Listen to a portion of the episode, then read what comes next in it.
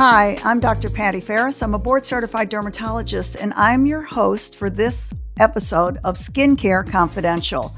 I could not be more delighted to have our guest today, which is Doctor Peter Lio.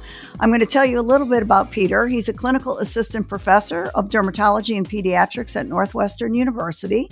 He received his medical degree from Harvard Medical School and also did his dermatology training at Harvard. And while at Harvard, he received formal training in acupuncture. Doctor Lio is the founding director of the Chicago Integrative Eczema Center and founding faculty member of the Integrative Dermatology Certificate Program. He has over two hundred publications and three textbooks, and he's on every podium at every meeting because everyone wants to hear from Peter Lio. So bravo. We're so excited you're here, Peter. Thank you. Thank you for having me. You're too kind. Well, that was all true, and I can't wait to talk to you. So look, let's start with your own personal journey, because I think everybody listening would love to know, how did you get interested in integrative dermatology? I mean, I know you were certified in acupuncture, so obviously your interest was very early in our, your medical career and your dermatology training, but just tell us all about that journey. You know, I would say it goes back to when I was pretty little. I was always interested in fringe stuff, sometimes to the chagrin of my parents. I, I loved U F Os and ghosts and, you know, cryptozoology, the Loch Ness Monster. I always liked that kind of stuff. And so inevitably, when I got into medical school, I was quite drawn to those weird liminal areas, those fringes uh, where questions would keep arising. And I think a little bit of it is luck. The timing was kind of perfect. I was there when this sort of revolution for alternative and complementary medicine was happening. It was on the news. There were all these people talking about it. People were saying, you know, how do we use acupuncture? Can it help? What about these herbs? And many times I would find that nobody seemed to know. There wasn't a good answer. So I was lucky that it was at the beginning of this, and the answers were starting to come. People were starting to do some science. There was some research that was coming out, and it became kind of fun. People would turn and say, hey, do you know anything about this? You know, where, how do we use borage oil? Where does this fit? Can can this actually do anything? Or could it be dangerous? You know, the other half of this is that yeah. sometimes these things are not totally benign. So it was kind of fascinating. And then I saw this opportunity to take formal acupuncture training after my residency, and I loved it. It was incredibly eye-opening. Two wonderful teachers, Kiko Matsumoto, David Euler, they were just, they're great clinicians. You know, they really are dedicated to their patients. They're solving problems. They're thinking about things. They're learning and growing. And I said, wow, these are my people. This is what I want to do. And sort of found this community of people that are interested in this. And it just keeps growing and growing. So it's been an incredible journey. And I'd like to think we're, you know, in a way, we've only just begun. Oh, I'm sure. I, I couldn't agree more. So was were you in medical school, or was that during your dermatology residency, during the residency training that you got the acupuncture um, training? Yes, right after residency. In fact, yeah, I just finished up residency, and then I spent a full year. Well, I was seeing patients, oh. you know, so during by day, kind of doing my first year of being an attending, by night doing the course, and then I kind of spent uh. the second year being a bit of an apprentice and continuing to do it. Oh, interesting. So you had very extensive training. I mean, I think one of the criticisms a lot of people have of C A M, and you know that I'm interested in C A M as well. In fact, you and I met mm-hmm. on a C A M. It was either a work group or a task force years ago. But one of the criticisms that we often hear is that there just aren't enough studies. There's not enough rigorous scientific evidence to back it up. So speak to that a little bit. And do you think that's changing now? I definitely think you're right. By and large, the area that we're focused on is, even by definition, is going to have a lower level of evidence, or sometimes no evidence at all, than what we would put into the conventional canon of medicine. I mean, I think we pride ourselves in practicing evidence-based medicine by saying, listen, hey, we know this is going to work because we have this double-blind randomized control trial. It's been duplicated. We understand it. And ideally, I would even say, the next level beyond just good evidence really is this precision medicine understanding. We now understand the mechanism of disease. We can isolate a gene and say, okay, this is the, the genetic malformation. This is the protein problem. This is exactly mechanistically how it's working. That's the highest level. And we're there in some areas of medicine. But you're right, for C A M, complementary alternative medicine, or integrative approaches, we by definition don't have those things. But there is this misconception, I think, that there's no data, that or, or that the data out there has shown that it's been debunked or disproven. And a lot of times, once you start digging in, it's pretty amazing. You'll find studies that are actually pretty good. And some of the things that we do, I think, honestly, can can rival, and then sometimes even will I think can overshadow some of the things that we take for granted. So for example, you know, pediatric dermatology is about half my practice. I'm focused on kids. Most of the things I do on a daily basis really have very little evidence in kids. And of course, we know many of the disorders we treat literally have zero F D A approved medications. So, you know, we can right. sort of get on our our podium and say, look, it's so important to use evidence-based things. But then the other half of our day, it's like oral lichen planus. Uh, do you have any F D A approved things? No. And the, yeah, most of the studies no. are small. They're, you know, so we're kind of used to that. And I often think that really good clinicians by, you know, sort of instinct will go into these areas. They're going to try to solve problems for their patients. They're going to look and think outside of the box. And to me, that's really exciting and attractive about dermatology in general. And this is maybe even another extra scoop of that. I, th- I think you're right about that. I think we push the boundaries a lot in dermatology. So that, that makes a lot of sense. What areas of dermatology, we're going to talk about eczema for sure, but what other areas of dermatology do you think we're making some inroads on with integrative approaches, acne, rosacea, some of these conditions that we treat, that our patients are looking for alternative treatments a lot of times? They definitely are. And thank you for bringing that up, because that's the other piece. I sometimes will talk to clinicians who hate this stuff and they're kind of rolling their eyes and they're saying, I don't really care about this. Like, I really want the science. But I say, I, I hear you, but our patients really do. They want to talk about it. They're interested. So at the very least, I think it's good to know a little bit about it, even if we can, again, help steer people away from areas where there's not good evidence or sometimes evidence of real harm or real danger. But you're right. I think all of the things that we focus on and we see frequently, you're going to see some alternative approaches to them. I think the more obscure we get, the, the more difficult. So for example, we wrote a paper recently about the scarring alopecias. And boy, I mean, we don't have many conventional things for this, this group of disorders that right. has a huge impact on our patients. But when you get into alternative, then it's really the Wild West. There's almost no good evidence for, for things there. So almost everything is extrapolated. We say, well, we think this is anti-inflammatory and in a similar condition, but it's really out there. But when we get to the more common things, I think we do have good things. I agree. Do you use a lot of alternative treatments for your, say, pediatric acne patients? I do. I think, you know, for acne and rosacea, there are some things that are helpful. And I'll be very, very clear here. And of course, with my patients too. First of all, I sort of present it as an option or an approach we can take. Some of my patients come in and that's all they want. Others come in and they're not that interested in these things. Um, but I honestly will say with, with good faith, I don't think there's any situation where these are going to replace a conventional therapy. These really are best thought of as, as sort of a complementary piece. We could right. say, listen, you have pretty bad acne. You're, you may even need isotretinoin, right? We have a lot of patients like this, but maybe they don't want to go there, or maybe it's one notch down and the real next step should be an oral antibiotic. They're getting scarring. It's pretty widespread, but they say, is there anything else? And sometimes I think, yes, the answer could be, we might be able to do something. So maybe we're going to maximize our topicals. We're going to use a good prescription retinoid. We're going to maybe use a topical combination that has clindamycin, benzoyl peroxide, very conventional. But then instead of adding on a tetracycline class antibiotic, maybe we can do something with some vitamins. So there are two vitamins that actually have a reasonably, I think, convincing amount of evidence that they may help with acne. And one of them is niacinamide. Niacinamide's fascinating because it also seems to have a, a, a effect in preventing skin cancer, although a more, more recent study showed it didn't do well in a transplant population, although it's interesting to think about how that population may be different. But it seems to have an anti-inflammatory effect and decrease some of the inflammatory acne. And then pantothen acid is another vitamin that has been shown to help with comedonal acne. So sometimes I'll have my patients take one of each of these supplements twice daily. And what's great is these are very inexpensive. You can get these, you know, for just honestly like ten or fifteen dollars a month total.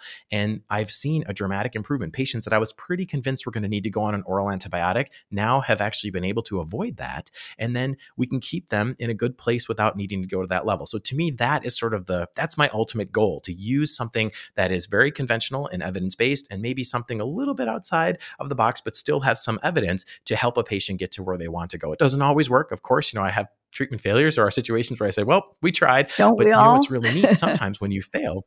Right. Yeah. But when you've tried, at least the patient might say, golly, well, thank you for trying. Now I am ready to take the antibiotic, or now I am ready to try isotretinoin because I feel like I, I gave a good, a good try before we went this direction. Right. And it's great to have some of these things also to get patients off of things like antibiotics. Now we're trying to be such, you know, better stewards of our antibiotic resistance problem. So it's good to have alternatives to give those patients. Talk to us about the Chicago Integrative Eczema Center. How did you start that? What was the impetus for that? And then, of course, we want to know all about the treatments that you're doing there that are cutting edge and different than what someone might get at another eczema center. Thank you. Yeah. So I think eczema probably more than anything else pushed me to focus on alternative approaches. It was the the disease that I kept just hitting my head against in residency and saying, why can't we do more for these patients? There must be other approaches. And of course, our patients are so unsatisfied. And my wearing my other hat as a board member for the National Eczema Association, an amazing patient support organization, a nonprofit group, you know, we hear all day long, patients just feel so dismissed and unheard and just inadequately treated. So I thought, gosh, is there some other approach to this? And I think um, that's really what drove me to form the center, to be a little bit more holistic, to think outside of the box. A big part of the agenda is really also a support group mechanism. So we like patients to sit together. I, I felt this terrible tension where I'd go from room to room to room talking to these patients and families. And it was crazy. Each patient and family felt totally isolated. They're like, I'm the only one who suffers from this. I'm so alone. No one understands me. And I'd be like, no, wait, the last three patients in, in room, you know, room two and room four, they literally are in the same situation. But obviously you can't bring them together during a visit. So I said, not. What if we met outside of clinic and did it? And it's been incredible that way too. We've since the pandemic, we switched to an online format, but we used to do live meetings and they were wonderful. And the onlines are even better in some ways because people come now from all over the country and even all over the world. Wow. And so what kind of treatments are you using, alternative treatments there? I mean, are you using acupuncture? Are you using other C A M treatments? Absolutely. So I would say, you know, we kind of have a huge array and I have kind of a large palette. For me, at least in, in eczema or atopic dermatitis, that's where I have the most treatments that I bring in, starting from maybe the simplest of simple things. Like one of the things I've been obsessed with in the past couple of years is the black tea compress. There was a wonderful paper actually from Germany. It was a very conventional study. And in fact, if I would have blocked out that they were actually using tea, like black, literally black tea that you drink, if I would have blacked that out and put instead, you know, this is drug X, I think you could be convinced that it's really a drug study. They have a facial easy score and they have the investigator global assessment. They have all these beautiful things. And they showed how just in a few days, there was a dramatic improvement in facial atopic dermatitis. And also they, they included patients that had a contact dermatitis. So this has been a game changer for me where we just have them brew up some black tea. And the, ideally, the way that they've described it in the paper is you make your first cup and then you either drink that or pitch that one and you're going to do the second steeping. So it's a little bit weaker, a little bit of a milder preparation. I have my patients keep it in the refrigerator. I don't want anyone to be burned. So right. I keep so it in the cold fridge. Cold compress. Exactly. And that's all they do. They take that cool compress with a with a cloth and they do that a few times a day. Dramatic. So that's something you can you can integrate with all sorts of things. Was this a controlled study? Uh, in this study, they didn't do a proper control in this one. It was more of a descriptive case series, but really remarkable for these patients. So what is in the black tea compress? It's hard to know, you know, is it the tannic acid that acidifies and strengthens, right? Does it strengthen the acid mantle? Is it the caffeine, which may have some immunomodulatory effects? Is it sure. something else? You know, tea is kind of, these plants are complex. These botanicals are amazing. Right. So is it- is So it, many phytonutrients the in there. Compress? Exactly. That's an, in, that's really interesting. Um, talk to me about nutraceuticals a little bit. Um, we talked a little bit about the acne, but what do you do in terms of eczema patients? Do you have any nutraceuticals that you go to or nutritional? I mean, nutrition's such a huge part of atopic dermatitis, so sort of address that as well. Absolutely. And it's probably the single biggest question I get is, you know, what is the role of food? So many patients right. will really focus on their diet and sometimes dangerously so. We've had these families where the kids are failing to thrive because they, they keep excluding different foods and the poor kids, you know, they're eating goat milk and and, and rocks. I don't know what they're eating. They're, they're, yeah. And so you worry about this, but typically what I do is I, I kind of emphasize healthy diet. I want people trying to minimize processed foods. I try to avoid things like emulsifiers. There's some some evidence now that some of the emulsifiers in foods are actually quite bad for the gut lining. You know, we know these epithelial barriers are very sensitive. And so the foods that we eat can actually have an effect on the lining, which then affects the microbiome, which then can affect all of these distal things, right? This barrier hypothesis. Uh, I think vitamin D is one of these fascinating, I even have like a whole lecture about it because it's sort of a roller coaster ride. Vitamin D, first question, is low vitamin D associated with atopic dermatitis? Well, it depends. Some studies show, yes, there is a correlation. Others show, eh, we didn't see it in this group. The second bigger question is, does vitamin D supplementation help? And again, you'll see some studies say, yes, it does. Others say it doesn't really seem to help. There aren't any studies to my knowledge that show it hurts though. That's important. But I think that this is a situation where there's a group of people that actually are sensitive to vitamin D and we just don't know how to pick them out. So a little bit of the luck of the draw, when you pick a study, you, you either get patients who they're going to respond to or, or they're not. But I truly recommend it for almost all of my patients. I think that vitamin D supplementation helps a group of them. And because I can't pick who that is, and because it's pretty safe, I let that go. And I think that's helpful. I also think that oral probiotics are helpful. It's the same kind of story where some studies show yes, some studies show no. And there yes. are many, many unanswered questions. But I like to pick a mixed probiotic that, again, is not too expensive, because part of the hidden story about alternative approaches is that it can be extremely expensive for the patient. By definition, these aren't covered by insurance. So I try to be very mindful of the cost. But those are a couple of the things that I really like. Uh, there's also been a study that I really shaped my practice where they had patients take hemp seed oil. So actually take it by mouth. And they actually showed quite an impressive improvement in atopic derm. So for the older kids and adults, I will often have them try that. Wow. Those are some interesting approaches. Talk about, um, you're so well-versed in the skin barrier. So we have to talk a little bit about what are some of your favorite, maybe more alternative topicals to use for barrier function, improving barrier function, eczema patients and other patients as well. Yeah, yes, you know, I love this. And, and the Science of Skincare Summit is my favorite. I felt like a kid in a candy shop just hearing everybody talk about it in a way that, honestly, I, you know, it was the highest level I've ever heard. It was like, you know, playing amateur tennis and then going to a professional match. It was incredible. It was a lot um, of fun. But yes, yeah, some Great. of the things... Right? Some of the yeah. things that we can do from, from an integrative standpoint, I think are fascinating. One of them is I'm a huge fan of sunflower oil. So I think sunflower oil, and Larry Eichenfield put a paper out years ago. I think it was, I mean, relatively speaking, he's written so much, but it was sort of a throwaway paper because when I told him about it, he was like, oh yeah, I guess I did write that. But it really does seem to have an effect on barrier directly, but it seems to stimulate natural ceramide production. So this is kind of a neat way to solve that problem. I mean, you still, you could, might use, you know, ceramides from the outside, externally applied, but this helps boost endogenous ceramides. I'm also That's a big very fan interesting. Of coconut. Is that a sensitizer? Sun- sunflower very oil? Rarely. Okay. So it, it's a it's a key point. And sometimes when I'm talking to allergists, they get nervous okay. about that, right? The allergists are saying, wait a minute, we don't want to put foods on the skin, right? That's what you keep saying. You're, you don't want to transcutaneously sensitize them to foods. But it turns right. out some are very high risk, some are low. And we think sunflower and coconut are relatively low risk. No, tell me about coconut. Do you, you like it as well, or you, how do you use the two? I love it. I love coconut. So coconut's fascinating because it contains these, these things called monolaurins, which seem to have a powerful antibacterial effect, particularly against Staph aureus, which is one of the bad actors in atopic derm.